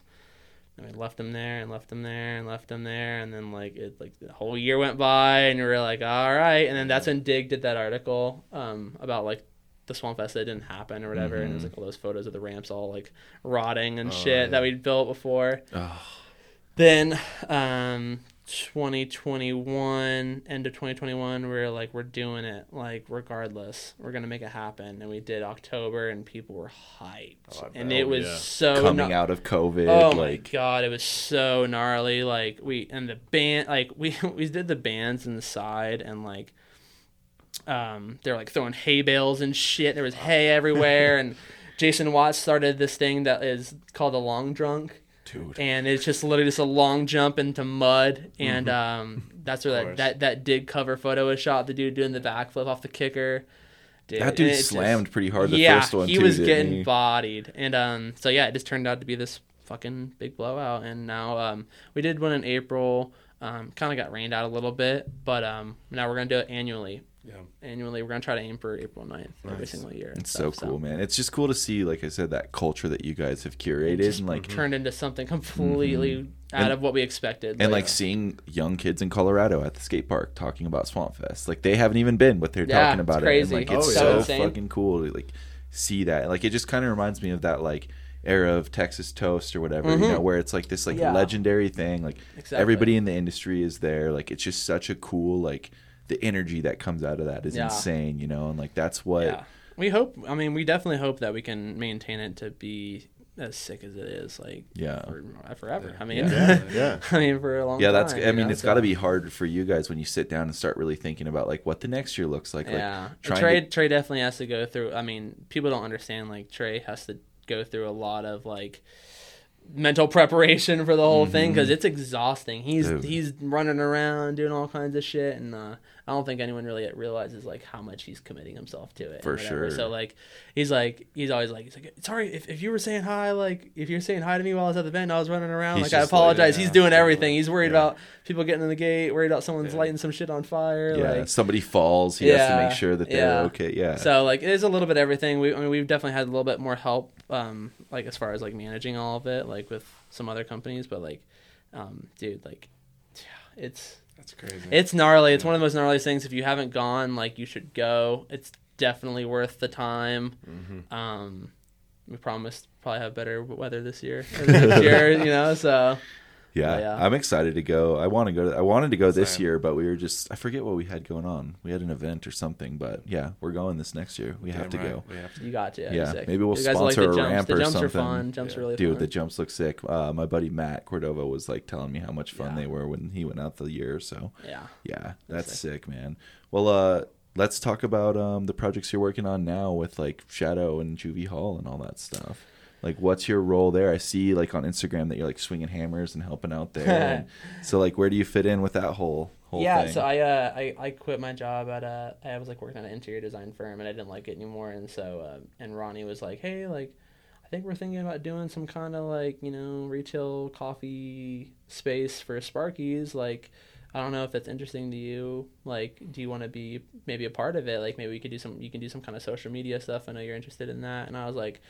yeah, like, I'll think about it for sure. And then, like, it blossomed into, like, I'm, like, I think my title there is, like, sales, social, and event management, like, associate. Like, kind of do, like, all the social media stuff along with, like, the event planning and whatnot. Cool. And then I'm also in the storefront, like, actually helping people, like, sell bikes and, like, having whatever. That background, like, working in the interior design world for a little bit, were you able to help, like, curate what the inside of this place looks like? I mean, I definitely, like, said a couple things, but, I mean, it was really, honestly, like, all of, like the design of it all, like, was really Ronnie's idea. Like the way that, like, the colors are in it, like the way that it flows is all in it. Like, that's his idea. Yeah.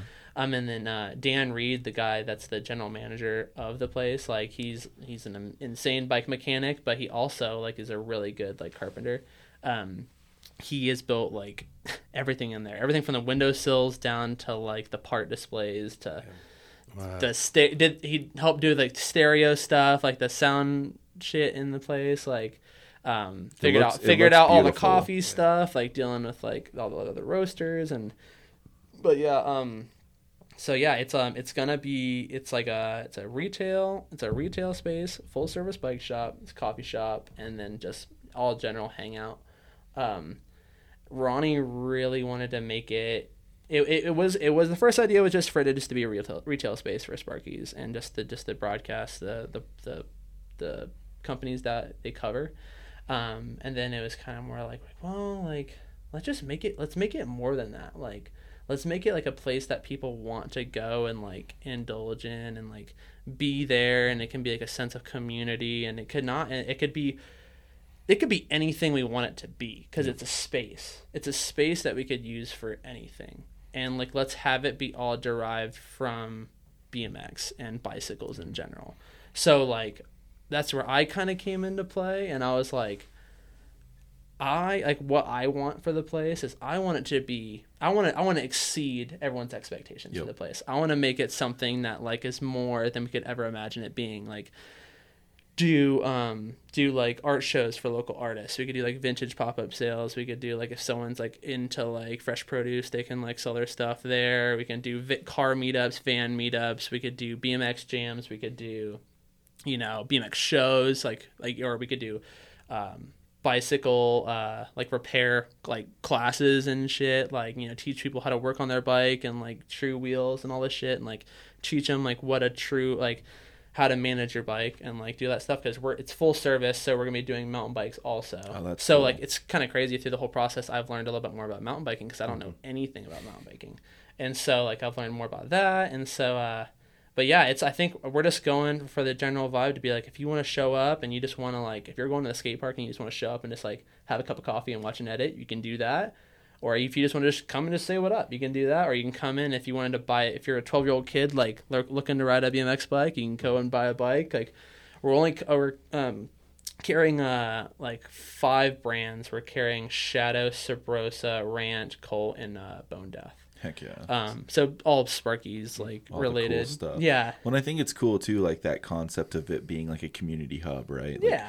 And it's not, I mean, it's obviously stemming from BMX, but you're doing stuff outside of BMX. And, like, the fact that people who may never have ever experienced BMX get to come in and, like, experience that culture. That's like, exactly the point. Off the top of my head, I can't really think of too many places that are that way. And, like, I love that idea because there are, like, skate shops that are kind of that way. And, like, you know, being able to reach out to people who have never experienced that is freaking cool, and it grows the industry, and like there's a lot of positivity that comes out of that stuff. It's huge. I remember having a couple shops like that as a Gram, and then when I first came over to the States, there was Trend BMX down in Austin. Yeah. The amount of welcoming, like I was riding a 26-inch wheel, and before I went out to 9th Street, I was just like, yo, is this okay? Like, I emailed ahead, I called ahead. I was just don't want to ruffle any feathers, and Trend BMX was the most welcoming.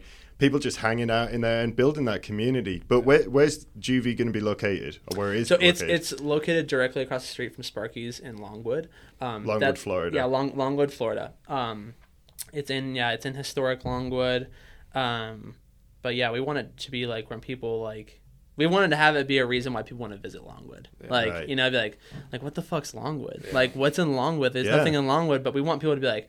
oh, like, I went to Longwood and went to the sixth spot, like, has coffee, and they're, like, playing videos. It's and welcoming. They do events on the weekends, and they do all kinds of different stuff, not just BMX stuff, but maybe, like, have other things. Yeah. So making it more of, like, a destination for people to go and experience it.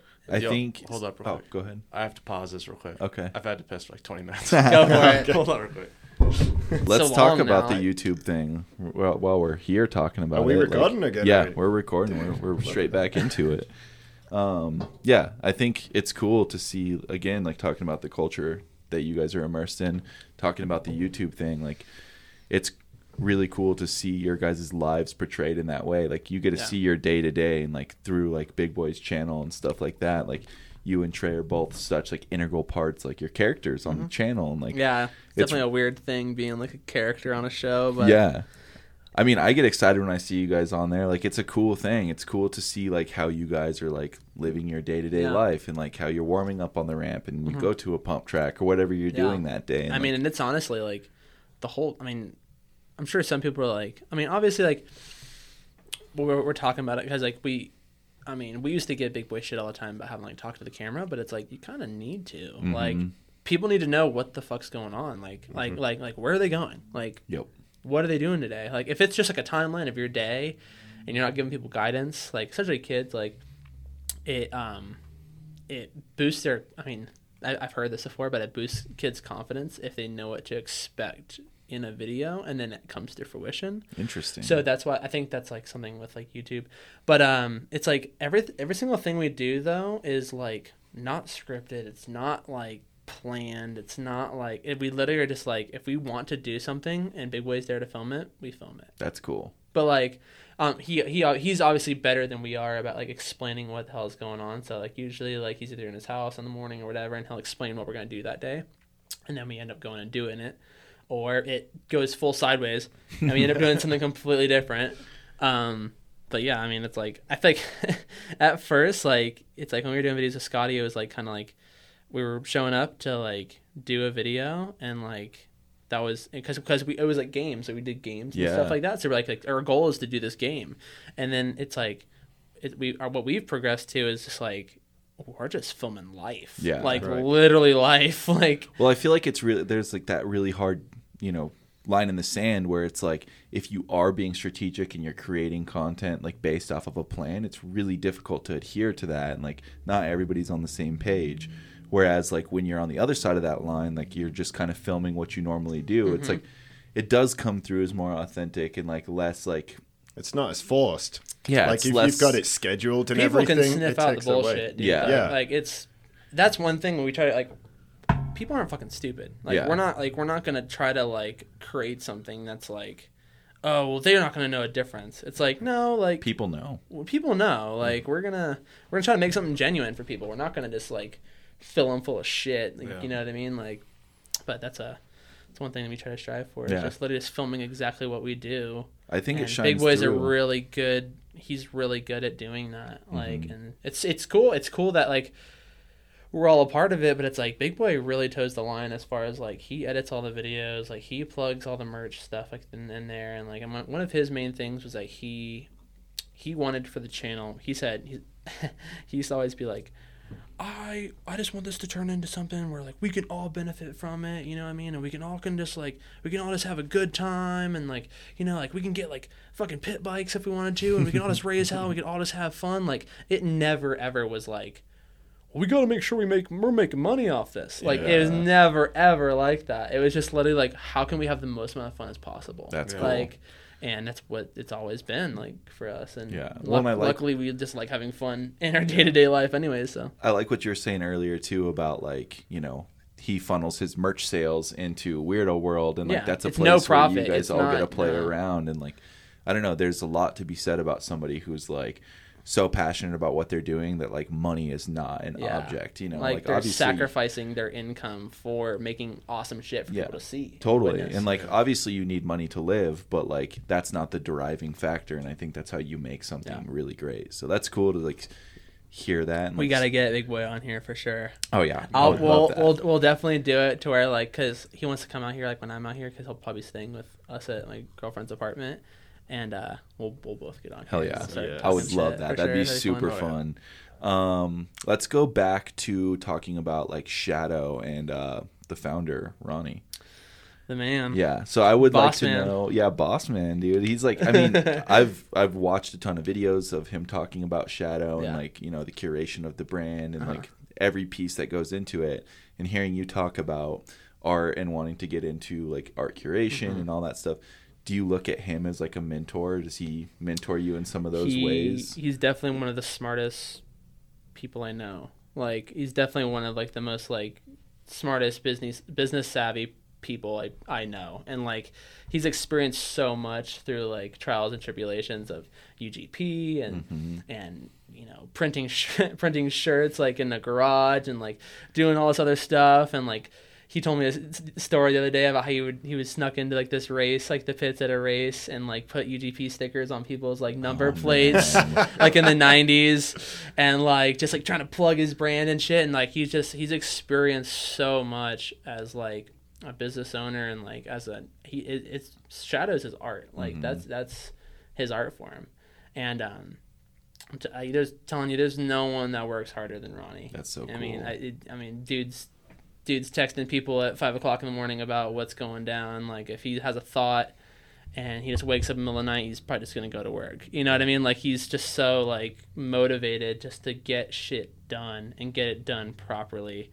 I mean, he'll spend 3 hours talking about a zipper on a hoodie, and then but that's also one of the best qualities about him. It's like there's a reason why Shadow has so much detail attached to it. It's because he's so motivated to make it that way. Yeah, I heard him say something in a video one time where he's talking about like he wanted every piece of anything that's designed for Shadow, whether it's a video or a stem for a BMX bike or tires, like he wants people to be able to look at it and know it's coming from Shadow. And I think that's a really difficult thing to do. And like Shadow exceeds at that every single time. And like we had the pleasure of doing this Traction Shadow collaboration, dude, and it's so good. Oh, it's so good. I made it the other day and I was like, oh my god. And like, dude, it was such a fun pro. Like we've done a ton of collaborations and like they've all been very collaborative and very fun. But this one, for me, was my favorite because like just being so collaborative with Sam and everybody that I got to work with in the whole project, like it was just cool. Like I'd get on the phone with Sam for like an hour and a half, and we'd just be like, how about this and like really refined what it was. And like it was cool then to go back and watch the videos you know, of everybody involved with Shadow talking about how much they care. And like I was like, oh, that's why this was so seamless. And like still Sam's texting me, he's like, how's it going, what else do we need to do? And like it's just cool to like feel that from like another brand and like just feel that passion coming off of people. That's the thing, like with Ronnie, like I mean, like everyone that Ronnie's hired is like they're so immersed into making the brands just so badass. Like, you know, you got Sam, you know, doing all like the, you know, just event or project management stuff or whatever, and social and all that stuff, like making sure shit's running smoothly. Jason's doing artwork for Sabrosa. You know, Arno's doing our work for Shadow, and everyone is dialed at what they're doing. And like, that's Ronnie seeking that out and seeing the talent and acknowledging it. That's cool. And making it to where those people like are pushing the brand more and more and more and more and more. And like, you know, that's all deriving from Ronnie's ideas and just pushing the limit as far as the brand goes and making it bigger and bigger and bigger, and just trying to keep people interested in it. And you know what I mean? Yeah. Especially it's been like over 20 years. Dude, that's like crazy. Which is fucking crazy. I feel like that's like a massive skill set in of itself though, right? It's like finding the right people for the right jobs. And like, I think that says something about you too, that he's incorporating you into Juvie Hall, right? Like he knows that like you're the right person for that. He knows I'm an anal OCD person, so he knows I'll fit the part. But like, how sick is that? Like that's like one of the highest compliments you can get from somebody who is so decorated in what they've done. Not just gonna hire someone just because like they're easy work and either not, you know, it's like he wants someone that's being able to contribute. Like he knows you're gonna live and breathe. He told me he's like I think you have the ability of looking at this more and like caring about it more than most people would probably. And like, that's what I want. Like, that's what I want for like the Juvie stuff, like working there now. Like I want to be able to bring 110% of myself to the table. That's so cool. And like, and I mean, that was one thing that I said, like, before I quit my old job, I was like, I want to go to a job where I can broadcast all of the skills that I'm capable of, not just what they want out of me. Like, I want to be able to bring everything to the table as far as like generating ideas, being a good salesman, like figuring out good marketing tools, like all these good things that like I feel like I've developed over the years as far as going to school and like working in an office environment and a corporate environment. Like, I've acquired skills as I've gotten older, and being acknowledged for those skills is my most important thing as an employee. And Ronnie definitely like sees that, and I appreciate that. That's so cool. Of him. That's so cool. Because he definitely sees that in every single person that he like hires and interacts with. Like, he sees your skills and your strong suits, and he's like, okay, like, you're good at this. Like let's bringing it out of you. Yeah, like, let's get a little bit. Like, what do you think of this? Like, yeah. he's never like, oh, well, your opinion doesn't matter because it's my brand. Ever. He's always like, so like, what do you think of this? Like, yeah. He wants the more feedback, the better. And like, it's awesome. Well, and it sounds like most of the people around him he trusts at a high level, which makes that even more cool. And they've mostly proven that he can trust them. Are a lot of the people who work for the brand people that have written for the brand? No, not necessarily. I mean, Jason, the artist for Sabrosa, he was like in wake skating. Oh, okay. But like he found Ronnie and all that stuff, and found Ryan at Sabrosa, and. I mean, Ronnie and Arno have known each other forever, and they just hit it off. You know what I mean? Arno lives in France. Yeah. He's like the main artist for all he did. He's the one who drew the traction shirt, design. Yeah. Like, and then Sam's Ryan Chadwick that used to film for Shadow.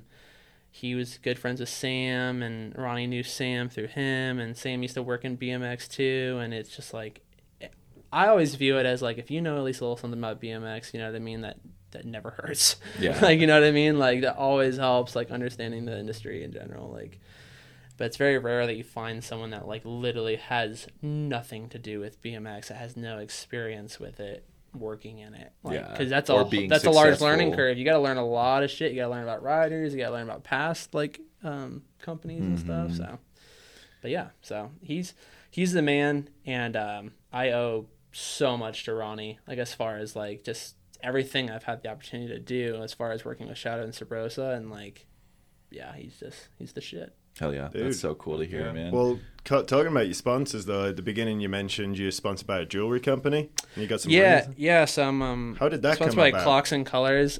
They specialize in, like, sterling silver and all a bunch of other stuff. They're California-based. They do a lot of, like, motorcycle stuff or whatever. But I literally just, like... I've, like, past couple years I've worn a lot of jewelry. And I wore a lot of, like, vintage silver and stuff. And I just found their company... And I literally just like, yo, like, I'm a freestyle BMX rider. Like, you know, I'd love to rep your shit. Like, if you guys are down. And they were just like, down with it. Sent me like $600 worth of fucking jewelry. Damn. Just like off the rip. And I was like, word, cool. And then I think they've sent me over like $3,000 in jewelry so far, like over the past like year. That's sick. It's like. Well, they're stoked at what you're doing then. Yeah. And like, I plug them in everything, like all my Instagram posts. Like, I always make sure I tag Shadow, Sabrosa, and Clocks and Colors, just because like they stay consistent. Like, I could hit them up, and be like, "Yo, I just lost like my favorite like ring. Like, can I get a new one?" Like, yeah, sure. Actually, here's enough money for 2 rings, and you're just like, "Oh, fuck yeah, cool." That's so cool. I would love to be able to like work with them like more, but I mean, they're in California, and they're more motorcycle based. But I wonder. Sure. I mean, is there any hope for you to do a collaboration with them? Is that something you? I don't know. I mean, they've I don't know. That'd be sick. They've done collaborations with different, like, they've done collaborations with bands and stuff. I mean, I don't know. Yeah, you never know unless you ask. Yeah, just I might throw out a good idea. Yeah. I would love to see that. We've done like giveaways and stuff, and like discount codes and all that shit. Like, basic. Sounds like you need a limited edition Swamp Fest ring that only sells at Swamp Fest. Oh, just dude, an alligator. Just an alligator. That'd be sick, dude. Like an SW. Dude, Rock, dude. Could you imagine? Or you see SF? One of them and SF, you're like, dude. You just know. That would be gangster. Know. Yeah, you should pitch them on that idea. They'd probably be keen, dude. I would buy that. That would be sick. You gotta go down to Swamp Fest for it, though. Yeah. God. All right. What's the chances of having an alligator pit at Swamp Fest this coming year? Did you guys have one this year? We had one this year. Me and Marcel dug out the alligator pit this year. Put a chain link fence around it. People from Gatorland brought like an 8-foot alligator out. Dude, that's insane. Put it in the pond. It was sick. That's gnarly. That's some Florida man shit right there. The people that brought out the alligator like taped it up at night and like they slept there with the alligator so that no one would go and mess with the alligator. Holy like just to make sure it was like all right. Yeah, some like drunk person stumbles into the alligator cage. We're not gonna keep the alligator out here. Yeah. Dang. That's crazy. But it was sick. People were like, oh my God, it's actually an alligator. Like people from like up north and like out west, they were like I remember, who was I talking about? I mean, even Corey was like, holy shit, that's like actually like a legit alligator. Like just funny seeing like West Coast people being like, this is some crazy shit, like losing their mind. You're like, this is every day for us. Yeah. Well, we've been doing a lot of stuff with Gatorland lately, and Trey, I think Trey's like doing like a partnership with them or whatever. But we've been like going out there, like they're putting us in the pits, like with the alligators, and they're like, "Yeah, here's some chicken, like feed it." And they're like, just like, "Oh my God!" It's sick though. Next time if you guys ever come to Florida or whatever, we could do like a tour. At Dude, I would love that. We're like boys with the guy Danny that works there, and we'll do some cool. Yeah, shit I think I'm coming down in October, so do it. Let's do it. I'm going down for 4th of July weekend. Oh shit! Nice. I wanted to just blow out this 4th of July because I'm English, so obviously I've got a lot of respect for 4th of July. And I was like, where's the best place to go? And I got an old homie that lives in Florida, and she's like, yeah, you can crash on the couch. I was like, fuck yeah. So I'm looking up where Tampa is to Orlando now. It's about 2 hours. Oh, dude. It's not that bad. There's actually a super dope coffee shop in Tampa called King State. If you've ever... Next time you're in Tampa, go to King State. It's sick. It's the guys that are in Under Oath. Oh, nice. Yeah, it's super cool. But holy shit. Well, yeah. I guess we can start wrapping this up and we can go ride some bikes at Boulder Skate Park. Let's do it. No, for sure. Anyone you'd like to give a shout out to? I mean, shout out Ronnie, shout out Ryan, shout out Sam, shout out my brother, shout out Big Boy, Marcel, my mom, my dad, my girlfriend, you know, all the homies back home, everyone. Love it. Everyone's a part of it. Everyone makes it a dream. Hell yeah, man. Do you have any parting words that you'd like to leave the people with or anything you'd like to tell the kids coming up, anything like that? Don't take shit too seriously.